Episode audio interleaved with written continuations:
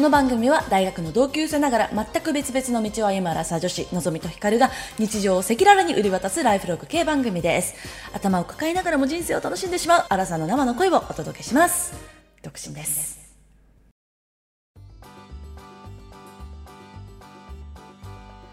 皆様こんばんワンダホー。ワンダホー。2023年7月8日土曜日夜8時を過ぎました。のぞみです。ひかるです、今日のオープニングは私なんですけれどもはい。この前人生初めてはい。ディオールに行ってきました。ディオールですか？ディオールに行ってきました。どどどうされたんですか？あのですね、はいはい。まあ、ちょっとあの人間観察にも関わってくるんですけどはい。先週京都に行ってまして3日間。ああそうなんだ。はい。それであの3日目にね、まあ、ちょっととあることが理由で、うん。あの京都駅で半日過ごさなきゃいけなかったんですよ。うんうんうんうん。お昼前ぐらいから夕方の4時ぐらいまで。はいはいはい。であ暇だなと思って。うん。でなんかデパートがその、ね、駅の中に入ってるので、まあ、デパートにこうん。うふらっと入って、あそういえうん。ばハワイで買った私あのファンデーションじゃなくていつも下地をつけてるんですけど。ああはいはいはい。でその下地がね、まあ、結構色がついてるやつ下地で。うん。で私の肌のねこの小麦よりもちょっとこう茶色いぐらいの小麦色の肌に ぴったりのファンデーション下地があファンデーション下地下地があるんですね。それ使ったんですよ。ずっとハワイで買ってきたやつを。ああはいはいはい。言ってましたね。そう。そう。でそれがねもうそろそろなくなっちゃいそうで。なるほど。そう。あ買わなきゃなって思ってたんですよ。うん。でまあねなんかハワイにわざわざ行くわけにもいかず かといってさそう、うん。日本のね一般的な化粧品だとさないじゃないですか、うん。このお色は。お色味あが。あね。うん。はい。なのでちょっとこうふらーっといろいろ見てそしたらね、ディオールのなんていうの、うん。そのモデルさんのさ写真にさもう、私と肌とぴったりのなんか人がこう写真載っててあうんうんうん。ここだったら茶色があるに違いないと思って。で初めてなんかこの予約番号とかさのなんか取って待ったんですよ。そう。それでやってもらったの、あ下地。そうなんですか。そう。でもね、やっぱり私の肌の色にはちょっとみんな明るすぎちゃってりなんか店員さんも困っちゃって「あーすいませんこれもちょっとやっぱ白すぎますよね」みたいな感じで「あすいません」みたいな「むしろすいません」って感じで。うん。ね、まあでも確かに需要ないですもんねとか言って私もさ「なんかすいません」みたいな。はいはいはい。で最終的にですねでも日焼け止めとプラスうん。あの日焼け止めだとまあ普通の日焼け止めなんだけど、うん。プラスねお姉さんがああのファンデーションも下地もあのお客様のお色はなかったんですけれどもパウダーだけはありましたって言ってきてくれて、パウダー持ってきてくれてそれがねもうねぴったりだったの、肌の色に。へえで私なんかさもうディオールってさすいませんねなんか全然さその高級化粧ブランドってさそんなに知らなかったの本当は そうなんです。かそう。なんかあのデパートに入ってるあの化粧品は結構どれも同じ価格かと思ってたんだけど全然違うんだね。ああまあでもディオール付近だったら全部一緒なんじゃない？シャネルとか。あそうなんだ。まあでもまあでもうちょっと高いかもね。うんディオールの方が。でしょ？そう、うんうん。びっくりしちゃってでもそれで あの値段見なかったのよ。買うまで。おそおれでさ結構ちゃんとメイクしてもらってじゃあ、うん。下地とこのパウダーお願いしますって言ってさあ下地も買ったんや。ありがとうございますって、はい買いました、下地っていうかそのえっとあれねえっとけ UV あはいはいはい。そう。日焼け止め？買わなくてもよかった、うんまあいいんだけど、うん。買っちゃった。の、うん。でそしたらさパッて見されて、おっって。こんな高いのって。え2万弱ぐらいはするんじゃない？2万ちょっとしました。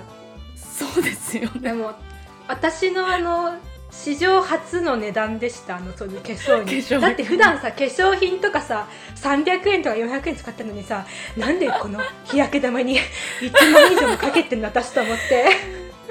でもさそこでノーと言えないじゃん、うんまあ確かにうん。でしょ？だからああーみたいな。でさしかもさなんかもううん。姉さんが使う洋服がさもういらない知らない単語いっぱいあったのよ。その例えばマットってわかる？マット？マット？マット？はいマットマット。うんマットかツヤかのマットですか？はいわかります。ああそうね。なんかあの英語らしいんだけどさ知らなくてさこのあの、うん。ねお姉さんにさなんかこれねマットな仕上がりになりますよってさマあそうね。うん。ットな仕上がりって、マットってどういう意味ですか？って聞いたら「ん？マットって英語じゃないですか?」って言って「わあうん英語かもしれないから分からないです」って言ったらあ なんか説明されたんだけどよく分かんなくて、うん。とかなんか最後もえっと1万7000円以上お買い上げのお客様にはこちらのミラーをお付けしておりますって言われてなんかそのミラーも聞き取れなくて、うんミラーじゃなくて ミラーなんだよね。まあそうね。確かにミラーっていうかも。そうだからうん。でしょ？だから、うん。ミラーって何ですか？って聞いたらあ鏡ですって言われてもうどんなど田舎から来たんじゃいこいつって多分思われた。かわいい。ということであの初めてディオール買っちゃいましたもう一生買いま しかも日焼け止めとパウダーってねちょっとマせんイナーなもう一ところ生買いません。そう。もう薬局でいいです でちなみに結構まあちょっと、あの色が濃いやつがあるところナーズとかの方があるかもなって思った。ナーズっていうところがナーズっていうところがあるんですけどナーズはモらせていただきますね。うん。どうだまあ日本で薬局にもありまますか？薬局にはないです。ごめんなさい。あの ごめんなさい。どちらに行けばいいんでしょうかそういうのは、まずあのディオールとかが入ってるようなところにやっぱありますね。でもディオールとかシャネルよりは若干若干安いと思いますね。あはい。はい。ちょっと次。もしよかったら。もうあのもうあの本当にちまちまちまちま使ってるから今多分ね半年は持つと思うんだけどうんまあでも日焼け止めとパウダーだけで持つならいいんじゃないすごいそうだよねそう思ってる、やっぱね肌にはやっぱねできる限り、まあ、そんなに特にそのリキッドファンデとかねやっぱり肌にすごいいいわけじゃないのであのつけなくていいんだったら、あんまりつけない方がいいと思いますよわかりましたはいじゃあまあ、はい。ディオールデビューおめでとうございました。ありがとうございました。それでは今夜も始めてまいりましょう。アラサー女子の。人間観察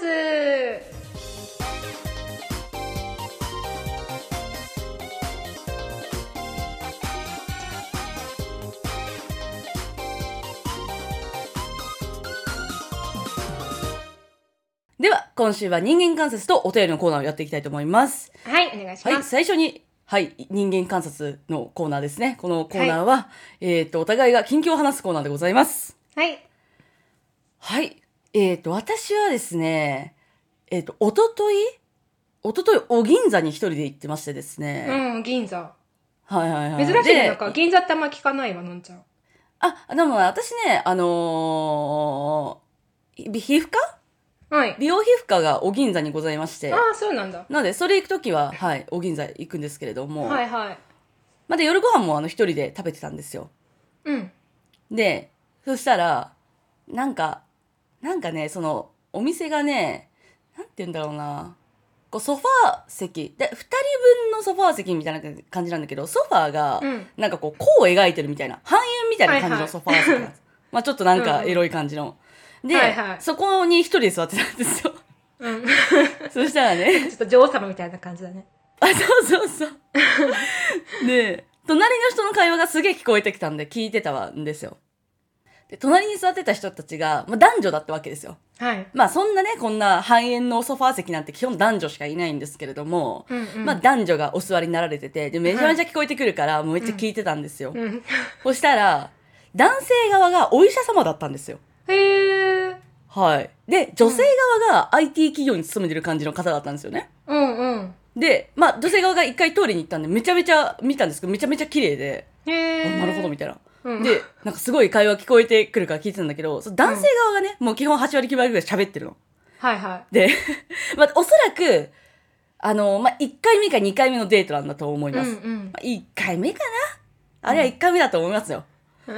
で、お まず男の人が喋ってんだけど、うん。あの、まあっていう単語がめちゃめちゃ多くて、うん。で、どのぐらい多いかというと、うん。なんだろう、もう、もう3秒に1回ぐらいまあって言ってんじゃないかなっていうぐらいまあを入れるわけ。結構難しいけどねそれ。そう。それでまあ、私があの時、まあ、あれはこれで、まあ、そうですね、まあ、まあ京都からまあ、みたいな感じではいはいはい、もうはい。なんか、めちゃめちゃまあまあ言うやんと思ってね。うんうん。で、まあでもお医者さんだから、まあちょっと、まあ変わってんのかなと思って聞いてたんですよ。うん。ほんで途中でね、女性が、まあトイレに、さっきも言ったけど、ちょトイレに立ち上がって行かれたんですよ。うん。そしたらまあ男性は一人のはずじゃないですか。うんうん。で、私も隣で一人なわけじゃないですか。うんうん。そしたらね、めちゃめちゃブツブツブツブツブツブツブツブツ聞こえるんですよ、何かが。はで、電話してんのかなと思ったんだけど、電話はしてなさそうで、あ。うん。まあ多分、めちゃめちゃ独り言言っちゃう人なんだと思うんだよね。ああ、なるほどね。そう。でも何を言ってるかまでは分かんないんだけど、明らかに日本語を喋ってはいるの。うん。で、ずっとブツブツブツブツ言ってて、うん。で、女性が戻ってきたらまた、その、まあが連発される、こう、喋りをね、ずっとされてたんだけど、うん。でも、この女性は、このし、このお医者様が、うん。一人の時に、ずっと独り言を言ってるってことは、基本的には知り得ないんだろうなって思ったら、そうだねちょっと面白くなってきちゃって。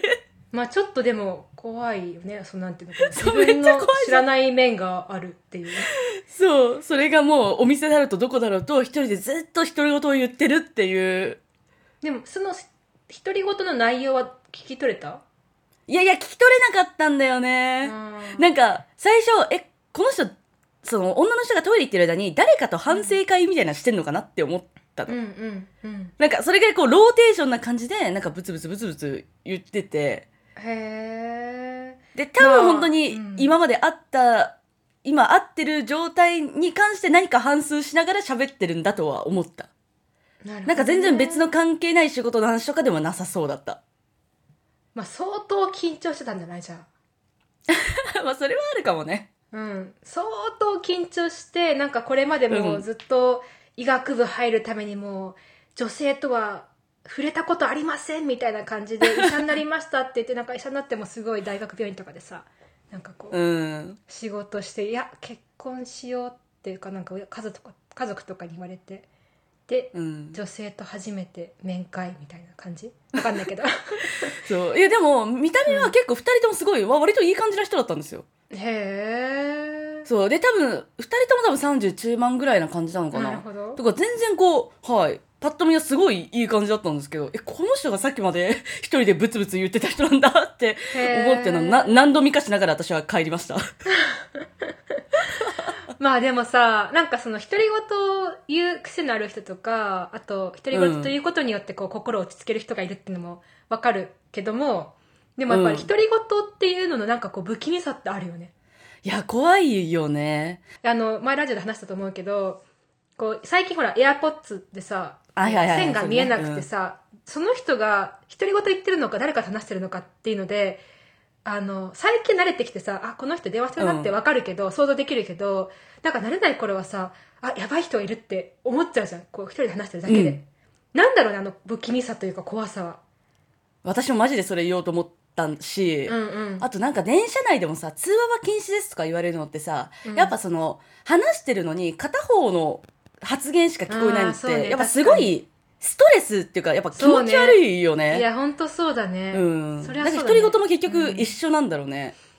そうだね。うん。いや、なんか、なんだろうね、あの不快感はね。ね。ちなみに独り言言いますか、私ね、うーん、いや、言うよ、全然。あの、どんな時にどんなことを？どんな時かな？えー、ああ、やだな、とか。あ、でもさ、そうだよね。うん。なんかその、なんだろう。ちょっとした感情とかをさ、うんこう言う、なんか、あ、ムカつくとかさ、私も言うけどさ、うんうんうんうんそれ言うのは言うけどさ、なんかその、会話レベルの独り言ってあんまり言わないよね。言わないね。うん。うんあの人がどうのこうので、これ私がやったのになんとかこんなかでとかさ、なんか、言わないやん。なんか頭の中では言うかも、でも、そのなんていうのかうん。な。例えば、嫌なことがあったとして、いやでも私はこういうふうにこうこうして、だから大丈夫だよ。なんかその自分を、本当になんか本当に自分に話しかける時はある。その頭の中でね。うん。でも言葉に出してはない。いや、私もそれで自分で書くとかはあるけど、うん。なんか、口には出さないよね。そうだね。なんでなんだろうね。でも出したらなんか気も気持ちいいのかな？どうだろうね。でもね、私、自転車乗りながらは結構、で自転車ってさ、あの、イヤホンつけることもできないじゃん。言ったっけこの話？そう。ね。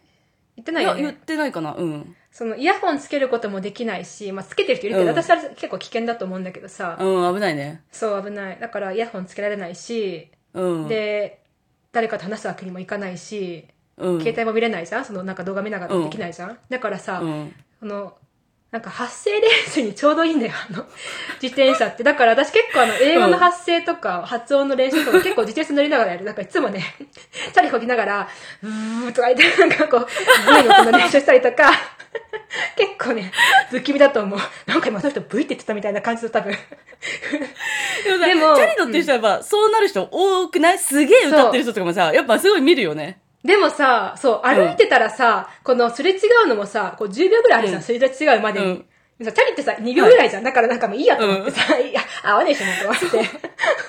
でも意外と聞こえる。意外と弾けんのか？そっか。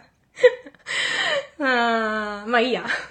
まあいいですよ、全う然。ん、そんな。そう。ね。でもさっきのその話戻っちゃうけど、のんちゃんのその、うんうん。通話がダメっていうのの指摘と、うん。あとその一人暮らのこう、不気味さのつながりは確かに絶対あると思う。そうだよね。もしさ、うんその会話そのものがダメだったら、とか発声がそのものがダメだったら、だって会話もダメって言うじゃん、普通は。そうそうそうそうだけどそうだよね。会話は OK だけど、うん電話はダメってさ、確かに、独り言のこう不気味さとこそ繋がってるよね。うん。そう思います。ねだって本当に不気味だもんね。うんうんね、不気味だよ。ね。うん、なんかこう、そのね、なんだろうね。わからないけど、うん。不思議ですね。不思議です。そんな、こんなところ今回ちょっと人間観察だったんじゃないですか？うん、もうまさに人間観察です。はい。あの、ねそう、でも、そうそう、あの、話すときに自分を落ち着けるための方法っていうのがさ、ある人はいて、なんかそれはちゃんと持ってた方がいいなと思う。例えばその、まあとかさ、うんうん。わかんないけど、なんか、そう、私前、教育やってた時に、うん。あの、その、喫音のね、やっぱ生徒が何人かやっぱいるんですよ、各。うんうんうんうん。で、その子たちの、に指導するカウンセラーの先生が言ってたんだけど、うんこう喋り出す、やっぱその最初が難しいんだって。うーん。話し始めが。だからその時うんになんか一回自分でおまじないみたいに、なんかのね、文字を入れてから喋るといいよっていうふうに指導してて、なんかそれすごい勉強になったんだよへね。例えば、なんだったかな？その発声しやすい音ってあるんだよね。例えば、ま、まってそうだ。両親使うその唇？はいはいはいはい。だからほら、ママっていうさ、赤ちゃんの喋る言葉もさ、ママってあれは、あの、赤ちゃんでも一番こう発話しやすいというか、歯もなく、歯も、舌も使わなくても喋れる、だ出せる音じゃんマって。なるほどなるほどね。そう。はいはいはい。だから、ま確とかパとかってさ、その両親を使う唇、両唇使うやつは出しやすいんだけど、ああいうのをに一回出してから発話さし始めるといいですよっていう指導してて、なるほどって思った。そう。じゃあ、お医者さんもそうだったかもしれないね。う。そういう可能性はなくはないよね。確かに。そうそう。なんかね、そういうのがね、もしある、確立してる人はね、それはなんか、それでいいなと思う。うん、確かに。うん。いいね。ですね。うん、そうそうそう。でははい。はい私の人間観察は、さっきのね、はいどう京都旅行のお続きというか、まあその前の話なんですけども、うんうんうん。今回その3日間で行ってて、1日目は普通に行くだけ、まあ仕事が午前中にあって、午後から行って、うんで、まあその日は何もせず。で、うん日曜日に仕事があって、で、その日もまあ普通に1日仕事だったからまあいいんだけど、最終日の3日目に、うん。えっと、今回ね、その京都に用事があったんだけど、あの、滋賀に泊まったのよ、滋賀県に。うーん。で、滋賀と京都って、まあ、特にその大津って言われるその県庁所在地はい。そう、結合ってますよ。そう、合ってるよね。そう、県庁所在地の大津から京都の駅まで2駅なのよ。え、そうなんだ。そう、たったの2駅で、で、電車の乗ってる時間も10分ぐらいなの。え、近っ。近いでしょ？そう、だから、うんあ、なんか滋賀のがね、安いし泊まるの？で、じゃあ滋賀でいいじゃんと思って、そうそう。うんで、滋賀にホテル取って、うん。泊まったんですよ。で、はいまあちょっとね、あの、いい感じのあの、錆びれ具合で申し訳ないね、あの、滋賀の人たち。大変申し訳ないんだけど、あの、あの、大津、えこれ、県庁所在地で合ってたよねとかも何回か確認しちゃったぐらいなんだけど、あの、まあ大津駅に降りてちょっとびっくりして、あ、こういう感じかと思って、で、そこからまあちょっと歩いたそうところに、琵琶湖のすぐ横にあるホテルに泊まったのね。お、いいじゃないですか。そう。でもそこも、まあ、あの、うん、びっくりするぐらいの錆びれ具合で、で、しかも、これはもう完全に私のミスなんだけど、間違ってあの、喫煙室を取ってしまって、何室？もう、喫煙室。タバコを吸える。煙室？そう。今さ、あんまりないじゃん、ホテル。ないね。タバコ吸える。ないでしょ？それがさ、だね大津市のさ、本当私もびっくりして、え、あるんだみたいな。まだあったんだ、この、なんか今ね、タバコを吸う人にとってはさ、たなんかね、かわいそうな時代だけどさ、うん。そうっすよ。そう。まだあるんだって思って、で、変えてもらおうと思ったんだけど、満席ですって言われて、うんまさかの。マジ？そう、そう。それで変えてもらえずに、うん。初めて喫煙室に泊まって、でもさ、喫煙室ってすごいね、あの、これちょっと帰ってきて、後の話になっちゃうけど、帰ってきて、うん。その、洋服？パジャマをさ、匂い嗅いだらさ、一応さ、その、私吸ってないですね、もちろん。その吸ってる人周りにいなかったんだけど、うん。布団にも匂いがすごい染みついてたみたいで、パジャマからさ、ね。もうタバコの匂いがプンプンプンプンして、あ、タバコの匂いってすごいなと思って。タバコ匂いね、ほんと残るよね。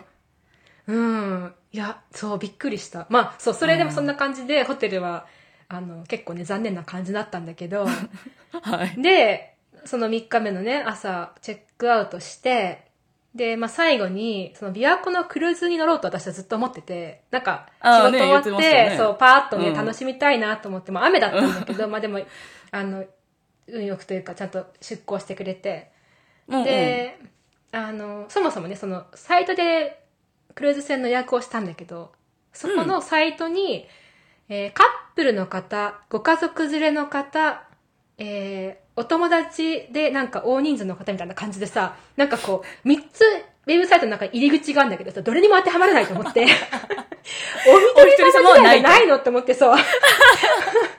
今の時代は失礼なサイトやで、そんってな。そう。それで、うんまあ、しょうがないから、まあ、カップルから一気の人数一人減らすっていう感じでさ、最短距離だな、それで確かにそれが。う。そう。それで。なんかあのー何？モーニング付きが、なんかね、朝と昼と夜ってあって、出航、うんその乗れる時間が？で私はまあ、はいはい。夕方に新幹線があったから、まあ、まあ、何かあったら困ると思って、朝にしたのよ、モーニングに。うん。で、モーニングの時には、そのモーニングセット、その朝食がついてるのしかないと思って、それ予約したのね。はいはいはい。1枚。うん。で、そしたら、行ってみたら、あの、モーニングなくても大丈夫だったみたいなんだけど、まあでもせっかくだしと思って、まあ乗船だけじゃなくてモーニングつけてもらおうと思って、で、じゃあお願いしますって言って、で、その乗船場に行って、で、ゲートがあって、ゲートから船までがだいたい、まあ、2分ぐらい歩くかなって感じうんうんうん。で、そのみんなこうゲートに集まってるわけよ。うんうんうん。だいたいね、4、50人ぐらいいて、みんな家族連れかそうそうそうそう、結構いたのよ。そう。へえ。で、大体家族連れ、なんかおじいちゃんばあちゃんと、なんか息子一家みたいな感じのが、だ大体そんな感じなんだけど、で、その中で私がお一人様一人な感じで、で、あの、ゲートがね、3つか4つ、あ、じゃあ5つだ、5つあって、私は朝食付きの人は1番のゲートから、ゲートからお入りくださいって言われたのね。はいはい。、で、そしたらさ、誰も並んでないわけよ、そのゲートの一番に。で、あれおかしいなって思って、モーニング付き、みんななくていいの？と思って。でさ、その家族連れみんなさ、その4、50人はさ、5番ゲートに並んでるわけよ、みんなずらーっと。で、私さ、一人だけ1番ゲートにポツンって立ってさ、なんか最初か隠れてたんだけど、呼ばれちゃってさ、モーニング付きの方いらっしゃいますかって言って、あ、は、ははーいみたいな感じで、なんか、1番ゲートに行き、で、なんかそしたら、こう、その、クルーズ船の、何うん。スタッフのね、人たちがなんかこう出てきて、うんうんで、まあ、うん。雨降ってこう傘さして、マイク使って、うんようこそ琵琶湖クルーズでみたいな感じで、うわーって言ってるわけみんな。その中で一人で、うんちょっと立って、眺めて。では、うん。まずは、モーニング付きのお客様から乗船していただきしていただきましょう。どうぞって言ってさ、なんか、一人でさ、テレビ番組かよ。そう、なんかすごいテンション高い男女二人でさ、そのなんかスタッフの人が。で、なんかこう 一人でさ、こう、うん。とことこ歩いて船にしかも結構立派なクルーズ船なのよ、それが。なんか。あ、ね、見た見た。そう、ん写真送ったじゃん、のんちゃんに。そこに一人でこう入っていくみたいな。もうそれをなんかこう、4、50人が眺めるみたいなさ。もビップやんけ。う、それでなんかあの、そのモーニング付きの人だけは、人は、あの、うん1階のこう食事をする部屋があるの。部屋っていうか、い3階建てかなんかで、そのクルーズ船が。はいはい。で、1階がその朝食とか、その食事する人たち用のスペースで、で2階、うん3階がただの乗るだけの人たちなのね。ああ、なるほどね。そう。で、その入ったらさ、もうなんかスタッフがさ、そのさ、4、5人また並んでてさ、そのなんか朝食うん のところに。すげえでうんあ、どうも、みたいな感じで、そう。えー本日は、お一人様でよろしかったですか？みたいな。あ、はぁ、みたいな。ね、ラッキーなことに、貸し切りですって言って、貸し切り嬉しくないと思って。ほんでさ、朝食食べ始めたらさ、なんか、お姉さんがさ、カメラ持ってきて、大きな一眼レフみたいな感じの。で、あお写真お撮りしましょうかって言われて、あ、じゃあ、お撮りしてもよろしいですかって聞かれて、いや、いらないですって。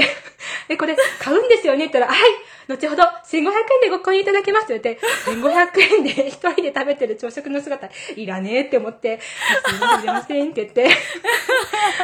でさ、その間さ、ずっとさ、2階3階からさ、なんかさっきのさ、男女のこのさ、なんかテンション高い2人のさ、スタッフがさ、はい。琵琶湖に流れる川は何本ありますでしょうか？何本何本何本みたいな、なんかもうすっごい楽しそうに聞こえてさ、それをなんかごいね。そんなアトラクションみたいなんだね。そう、なんか楽しそうだった、上は。上はとか言って、一人でだから、琵琶湖を眺めるみたいな。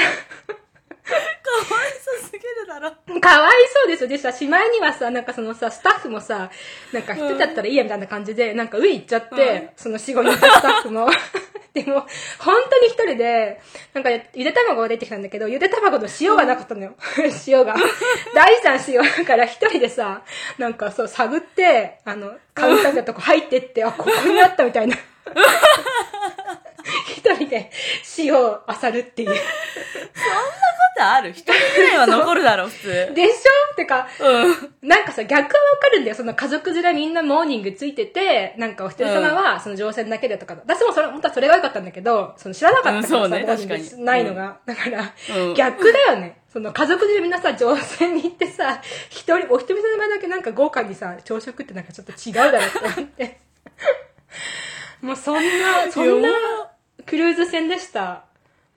もう雨はすごいし。でもさ、そんだけさ、その、朝食の方にさ、スタッフがいたってことはさ、別になんかいつもすごい少ないってわけじゃないんだろうね。だって今回ヒカルがいなかったらゼロだったわけでしょ？そうだね。うん。でも、普段からそうだったら、うんそもそもそんなに配置しないよね、多分。そうだと思う。うん。うん。しかもね、朝食ね、結構ちゃんと、うん、ちゃんとしてた。あの、あ美味しかったし。あうん。お前よかったよク。ルーズ船も良かった。そう、あの、雨降ってたけど、全然、うんあの、楽しめた。えー、そうよかったね。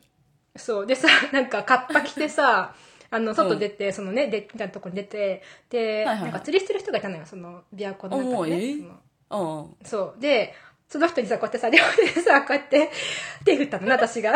そしたらさ、うんいいい誰も、そう、ね、なんか返してくれるかなと思って返してくれなくて、でなんだ返してくれないじゃんと思ってさ、ふっとよく見たらさ、5歳児がさ、ポカーンってこっち見ててさ、何やってんだこのおばさんみたいなさ、感じ。もうね、もう辛いよ。もう最初から最後までね、あの、ちょっと寂しい旅だった。めっちゃおもろいよ。もう超ネタ旅じゃん、もう。ネタ旅でしたもん、ネタ作りだわと思って。なんかもうね、手振って返してくれないしさ、振ってる姿横で5歳児みたいなさ、なんかちっちゃい子がさ、ポカーンと見てるし、みたいなさ。こんななんか、ネタの多いクルーズ船あると思って。いや、なかなかないぞ、クルーなズだった。からなかないでしょ。それうで、んちょっとね、まあちょっともうちょっと話していいですか？いいよ。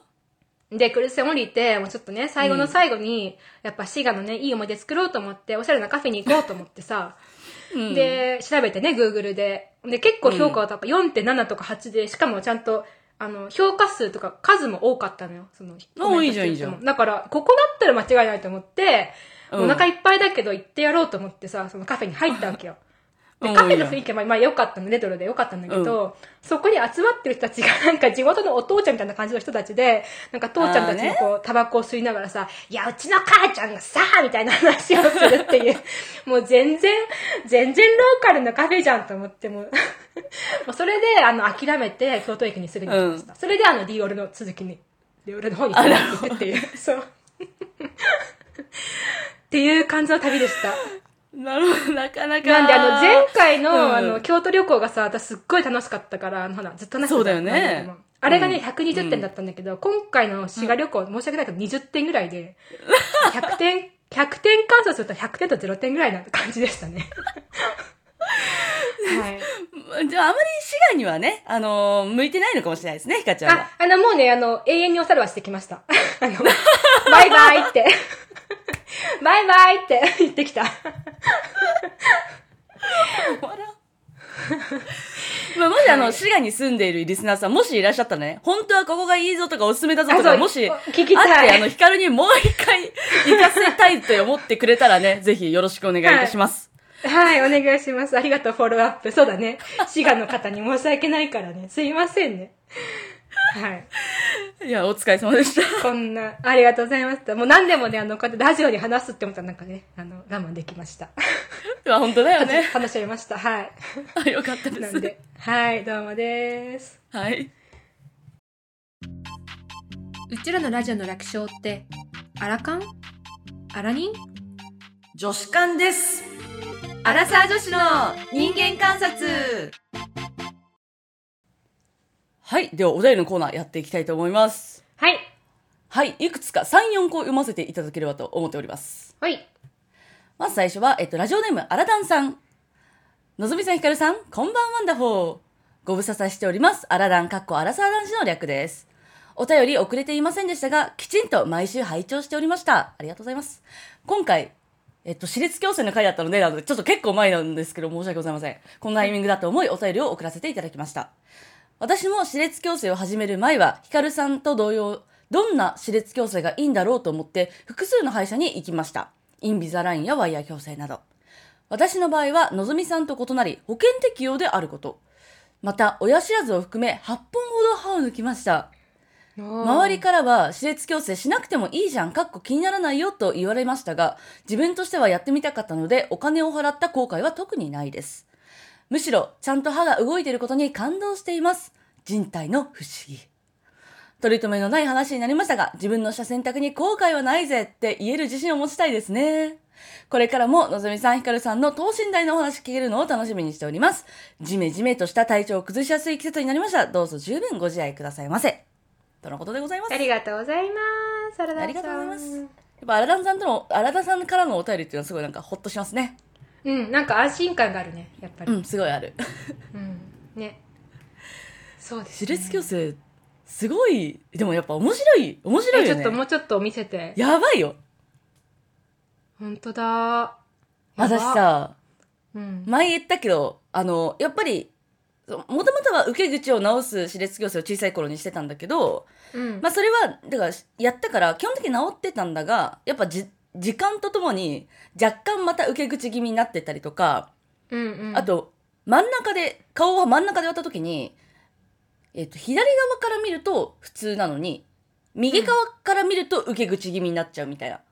うんうんうん。だから、歯の左半分はやや受け口みたいな感じだったりしたんですけど、うんうん。最近は、その、ゴムつけたりとかして、受け口の治療もちょっと始まったから、うん。それでめちゃめちゃ変わりました。へえ。なんか、多分わかんないと思うけど、こうした時に、カーだったんですよね。こっち側だけ。ああ、なるほどね。うん。で、実際に歯も上の歯の方がちゃんと今前に出てて、もうこれは確かに骨格もう整形レベルだなってすごい思うね。へえ。めちゃめちゃ楽しいですすごいね。うん。いいね。いいな。え変わるということがやっぱ楽しいよね。。うん。うん、そうだね。うんなんか、さ、そう、一瞬あのホワイトニングも私考えたんだけど、矯正考えてる時に。なんかホワイトニングってさ、いいけどさ、あれ戻っちゃうじゃん、色が。あ、そうなんだ。なんかそう、数ヶ月経つと戻るらしいのね。だから定期的にやるらしいんだけど、でも歯列矯正ってなかなか戻らないじゃん。その、なんかまあ戻る人もいるけどさ、その、そうそう基本戻らないっていうでもなんか結局体でやるじゃん。うん。ず、ずっとでも何かはつけなきゃいけないらしいよ。これ、今あ私のこの、そうなんだ。そうそう、ポチポチも終わった後も、結局なんかうん。夜だけはめるやつとか、なんかそういうのはやんなきゃいけないらしい。まあでもなんか普通にマウスピースだと思ってやればね、いいしね。うん、まあね。うん。いいよ。すごいいいと思う。うんすごい楽しいです。いいなあこれだけ変わればやっぱ楽しいよね。うん、のんちゃんがそのやってて楽しそうにやってるの見てなんかいいなってやりたいなってずっと思ってる。うん。でもひかちゃんがやってもあのまあアラダンさんもねそんなに気にならないよって言われてたぐらいだからでもどうなんだろうね。保険適用になるけどそんなに気にならないねなんか保険適用になるっていうことはどうなんだろうね。なんかその、ね私がうん。うん。どうぞ。どうぞ。あ私が知ってる保険適用になる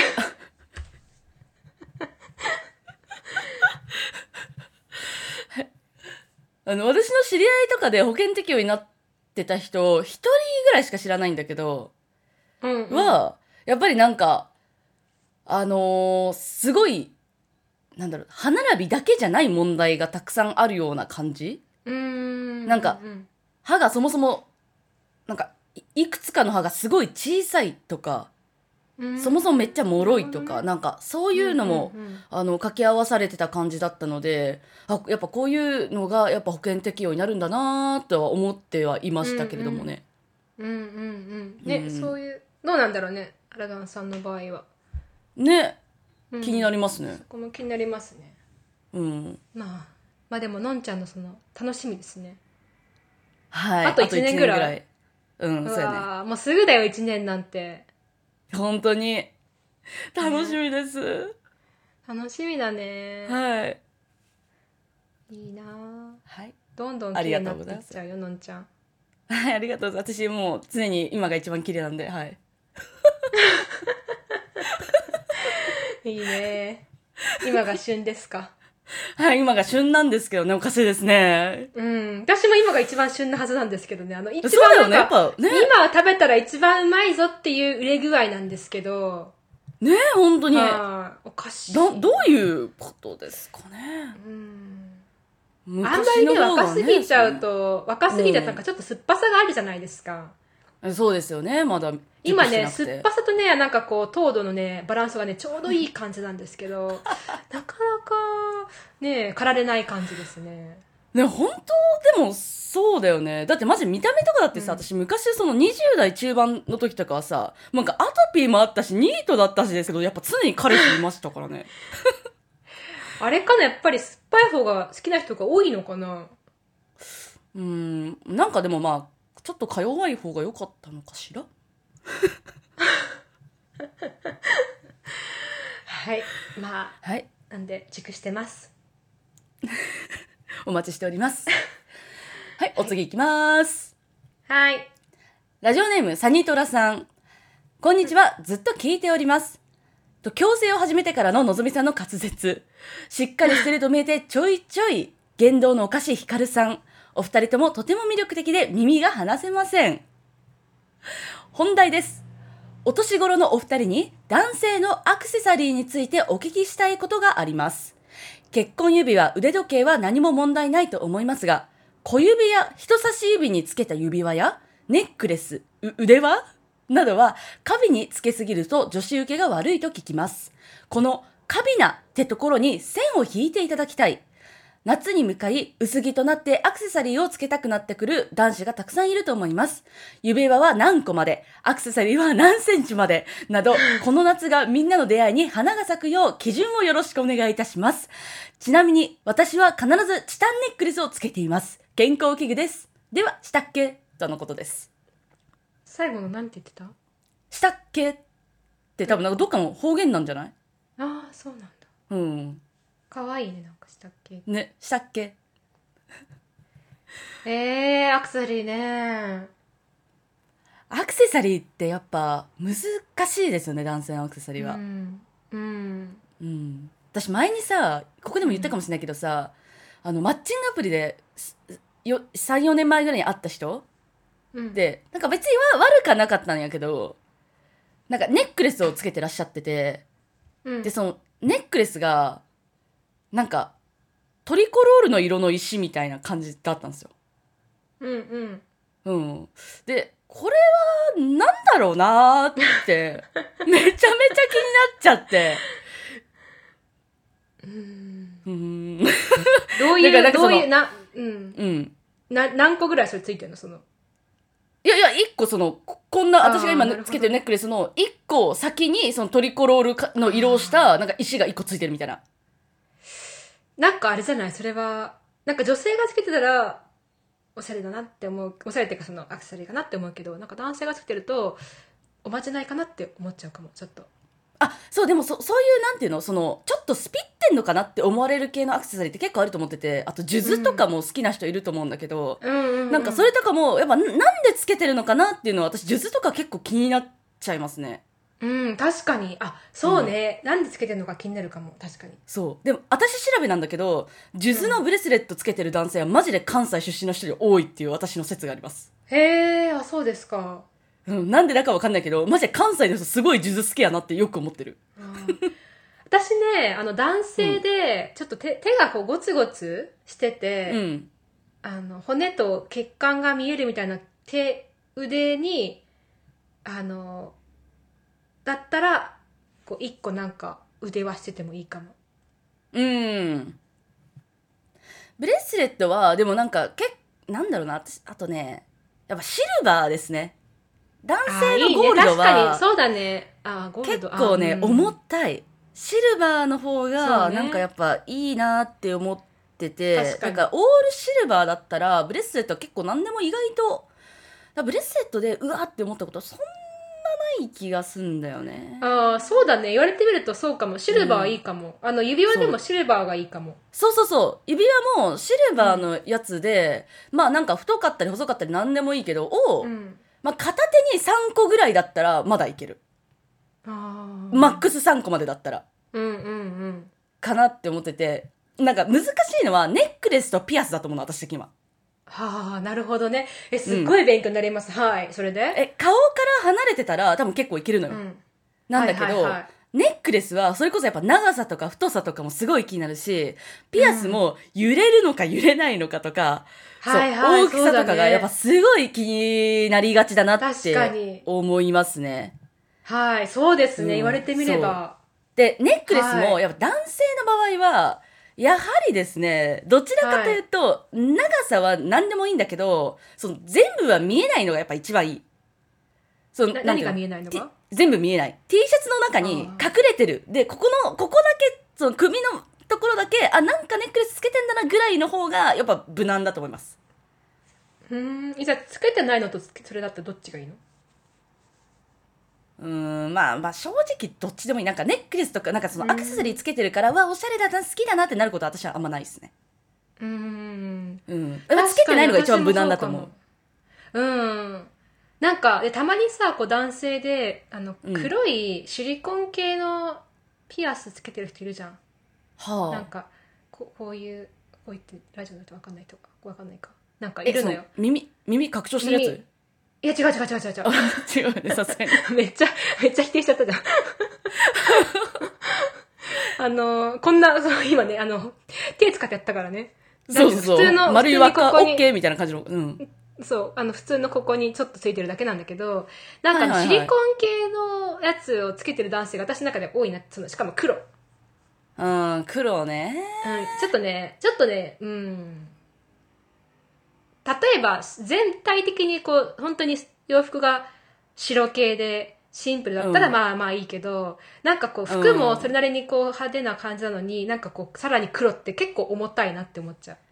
そう、だから黒とかもね、難しいと思うね。やっぱね、全部シルバーだったらまだいけると思うんですよ。うん。え、でもね、本当にね、うんなんかそんなね、腕と指までは、シルバーでなだったら何でも確かに大丈夫。そうでしょうん。だけど確かに顔周りにう。うん。つけるってむずいんだね。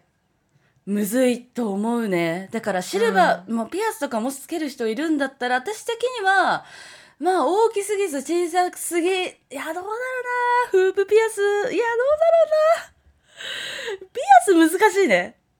ネックレスの方がまだ簡単かもしれない。えでも私つけてないのが一番無難てか私は、うんあのうんつけてない人の方が好きそうだよね。う。ん、わかるわ。うん、あの腕と指輪は別にどっちでもいい。確かに。うん。そうなんですよ。うん。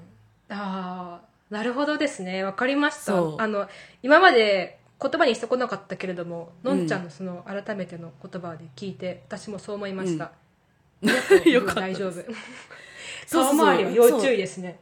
うん。だからまあ始めるんだったら、まあ腕ぐらいから始める方が逆に楽なのかな。指輪もなんか一個だけつけてる人とかすごい気になっちゃうんだよね。え、なんだろうこの一個みたいな。えちなみに足は足首？あ、足首は別に、ぶっちゃけまあ見えないから別に足首全然大丈夫ですよ。うん。私なんかそのハワイにいる時にサーファーで足首にアクセサリーつけてる人かっこいいなって思ってたおー、かっこいいじゃん。ねでもまあうん日本はねあんまりその足見せないしねそうね。あとなんか足首つけてる人、大体なんか、元サッカー部のさ、元サッカー部であの、ミサンがつけてる人が。ねそうボロボロになってる感じだねうん。で全然かね関係ないんだけどさそのサニトラさんがさ、うん最初にさなんか言動がおかしいって言ってたじゃん、私のうん。うん。なんかさあのそれ聞いてさふとさこの前のその京都旅行の中でさ自分やっぱり想像力ちょっとおかしいのかなって思った瞬間があったんだけど言っていい？はい。はい。なんすか？なんかさあのそのデパートねうん。でその化粧品ね買ってディオールさんで。うん。で、まあ、さらに時間が余ってたからじゃあちょっと上でもぐるぐるして見てみようかなと思ってフラフラしようかなと思って、で、はい。エスカレーター乗ったんですよ。でこう登って、であのまたそれでなんかちょっとフラッとして降りてくるときに、うん。女性がこうなんていうのかな綺麗なうん。ヒールをも片方を持ってこうやってうこう上げてこうやってったのね。そのほうなんていうの？手に持って？そう手に持って、であのその私がこう降りてくるときにその降りたそのなんていうの階でこう手をこうやって振ってて。ではあ誰か靴落としたのかなって思って。でもさすがうん。にヒール、ヒール落とすかな？シンデレラかとかさ思いながらさ。あ。見てたら普通に靴売り場のお姉さんだったの。なんか普通に靴売り場のお姉さんがこうやって、うん。で、確かにそう、登ってくるときに、あ、靴売り場あるなって思ったなと思って、なんかでもさ、その辺とかもさ、全部さ、なんかこう捨ててさ、靴持ってこうやったら、なんか、誰か落としちゃったんだ、みたいなさ、思っちゃったりなんか、ちょっと自分の想像力のなんか斜めの行きっぷりに、ちょっとびっくり、ちょっと引いたっていう。確かに普通に店だろうなって思ったもんさっきからずっと。やっぱり、なんか、ちょっとね、おかしいんだよね、この辺の、斜めの行きったまにね、引く自分でも。あと、え、いいと思います。もう一個だけ。そのギャップがいいのよ。あ、どうぞ。もう一個、すいませんね、ちょっとつまんないかもしれないけど、あいもう一個はいえ、この前友人宅に呼ばれて、その家族のね、あの、家族ぐるみの、私はまあシングルですけど、向こうが家族の、呼ばれはいはいはて、で、ワインを開けてくれたんですよ。で、ワイン開けるときに、そのラップの部分、その、なんていうの？このラベルの部分をさ、こううんうんうんハサミでこう切ってたのね、最初に。で、切って、うんうんで、なんかこうくるくるやってさ、コルク抜くっていうのやってたんだけど、その最初の、うん。ラベルを切るところだけハサミを使ってたの。普通に。はい。なんだけど、それ見て、あ、すごいですねって、ハサミでワインボトルって開けられるんですか？って言って、ありえないじゃん、そんなの。なのに、なんか、すごいなって、そんな方法あったんだって思ったあたりが、なんか、やばいよ、やばいよ、お前って言われて、確かにやばいな、自分っていう。ちょっと想像力しかも開けようとしてたらまだいいのにね。まだラベラベル、そう、ラベルねの、そう、そう。